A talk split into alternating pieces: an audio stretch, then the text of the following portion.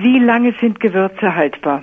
Also ganze Gewürze, also Samen, Früchte und Körner, das, die können Sie eigentlich relativ lange aufbewahren. Gemahlene Gewürze eigentlich eher nicht. Deswegen ist es eigentlich ganz einfach. Also ganze Gewürze sehr lange, gemahlene Gewürze sehr kurz.